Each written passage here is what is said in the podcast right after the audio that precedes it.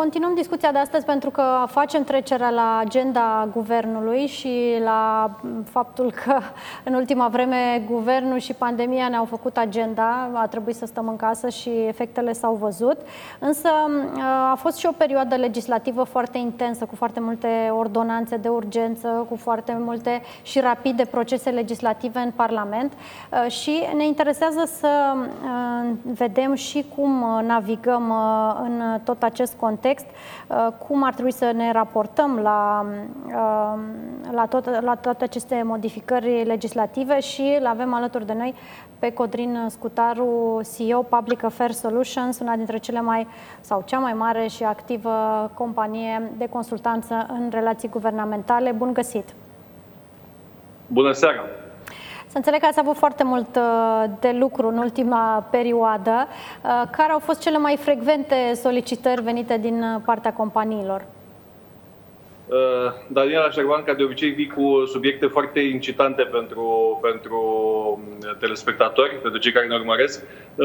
Din partea companiilor a contat a, a, cele mai pregnante probleme au fost legate de perioada aceasta de COVID, în care uh, comunicarea cu guvernul și cu Parlamentul nu mai urmărea traseul obișnuit. Uh, câteodată putea urmări un traseu mai uh, facil în primă instanță, prin faptul că existau adrese de mail uh, pe care puteai să trimiți solicitările tale, uh, mai multe adrese, deci guvernul a făcut un efort pentru digitalizare, mai multe adrese, mai multă respondență la nivelul acesta de Um, comunicare guvernamentală și parlamentară. Pe de altă parte, trasabilitatea a ceea ce trimiteai și a răspunsurilor rămâne, rămâne o, sau a rămas o provocare.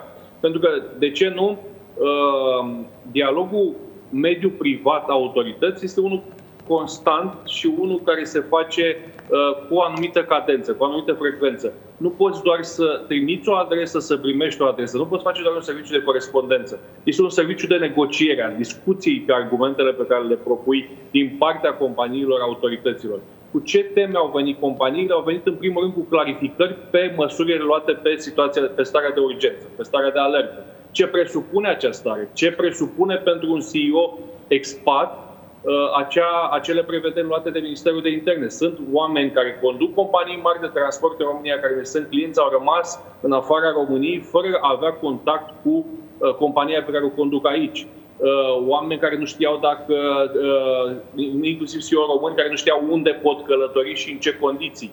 Toate aceste lucruri erau, în primul rând, deci prima dată erau probleme uman-profesionale, legate și de viața de zi cu zi în uh, ceea ce înseamnă conducerea unei companii și de relația cu partenerii tăi, cu furnizorii, uh, dar și de viitor, de ce se poate întâmpla după aceea. Am reușit, cred, împreună cu colegii să, să aducem multă claritate în aceste solicitări ale, ale clienților uh, și cu ajutorul și cu ajutorul unor oameni din guvern și din Parlament foarte deschiși, care au înțeles provocările pentru mediul de business. Mediul de business făcea toate aceste dole, sau era la un moment dat, putea fi considerat agasant pentru decidenți, pentru că um, îl făcea tot ce, adică managerii respectiv făceau tot ce țineau de ei ca să poată dezervi clienții, să poată menține locurile de muncă. Deci, pe, de o, parte, deci pe de o parte, companiile au avut, uh, să zic, uh, curiozități, e mult spus curiozități, deci neclarități legate de modul cum uh, se adoptă și se respectă starea de urgență și de alertă și este clar că a fost și o dificultate în a ajunge și a comunica și a înțelege efectiv cu mediul decizional. Pe de altă parte, asta a fost, să zicem, pe guvern Uh, sau pe Comitetul de Situații de Urgență. Pe par- la Parlament s-au oprit ședințele și accesul publicului la acele ședințe, că practic înainte puteai să ceri și să mergi în comisii sau să, să participi la discuții, dar s-au mutat și ei online. Da, și procesul legislativ a fost foarte rapid și acolo. Trecerea Parlamentului uh, în zona aceasta online a fost un pic mai um,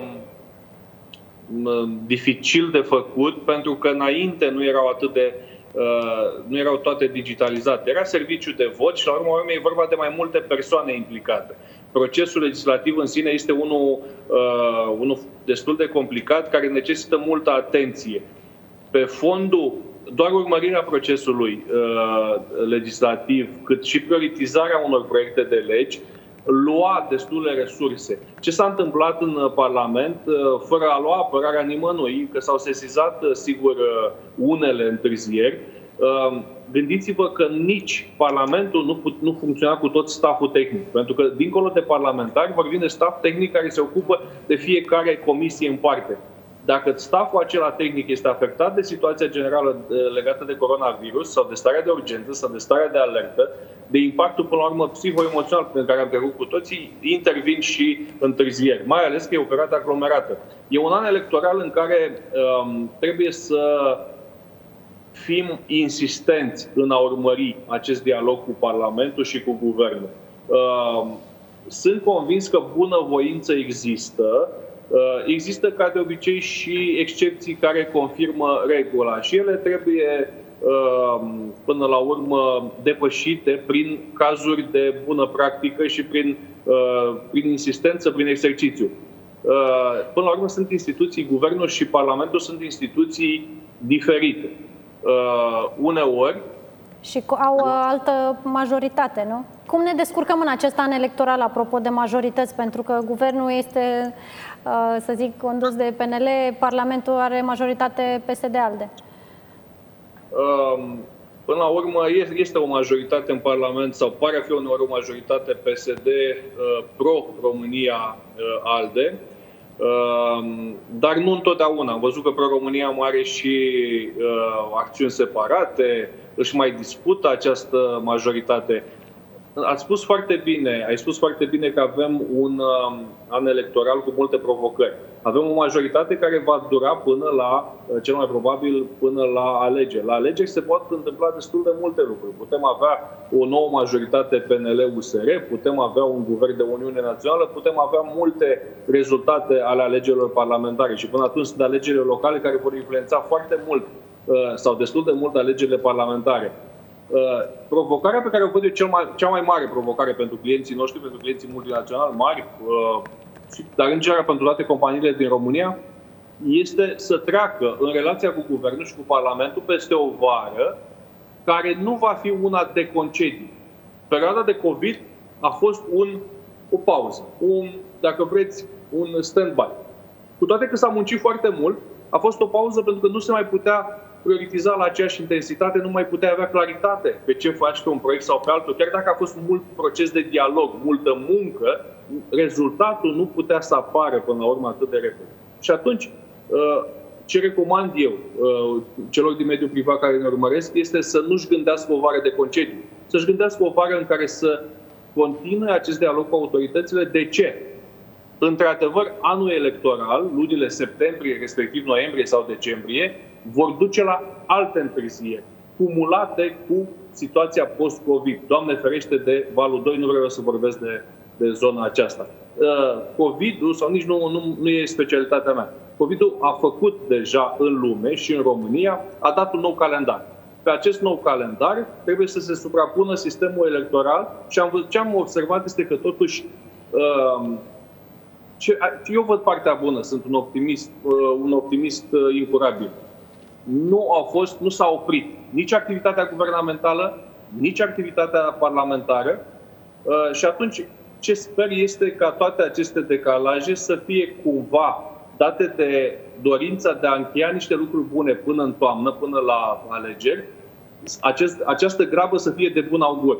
Graba poate fi de rău augur când faci lucruri pripite, proaste, care pot afecta economia, Știți foarte bine, uh, în mediul acesta economic, încrederea este fundamentală. Cum, asta este, până la urmă, provocarea noastră a tuturor anul ăsta. Cum reușim să trecem, să navigăm vara cu încredere? Pentru că încrederea din vară se va transfera la încrederea din toamnă. Rezultatul, vot, uh, rezultatul electoral contează mai mult sau mai puțin. Avem două partide mari, avem o alianță USR uh, Plus care poate avea un rezultat interesant, un Pro-România care poate avea un rezultat interesant și uh, mai multe partide uh, mici. Dar avem o luptă între două partide mari care acum duce la o posibilă alianță PNL-USR Plus într-o viitoare, viitoare majoritate guvernamentală. Așa cum arată sondajele. În timp ce cei din majoritatea actuală parlamentară încearcă să să capitalizeze ce se întâmplă în zona economică și să reușească să câștige mai multe voturi. E până la urmă ceva previzibil. Mulțumim uh, mult, Codrin Scutaru, și sunt convinsă că mesajul este să se discute cu toate partidele politice. Pentru că- Întotdeauna.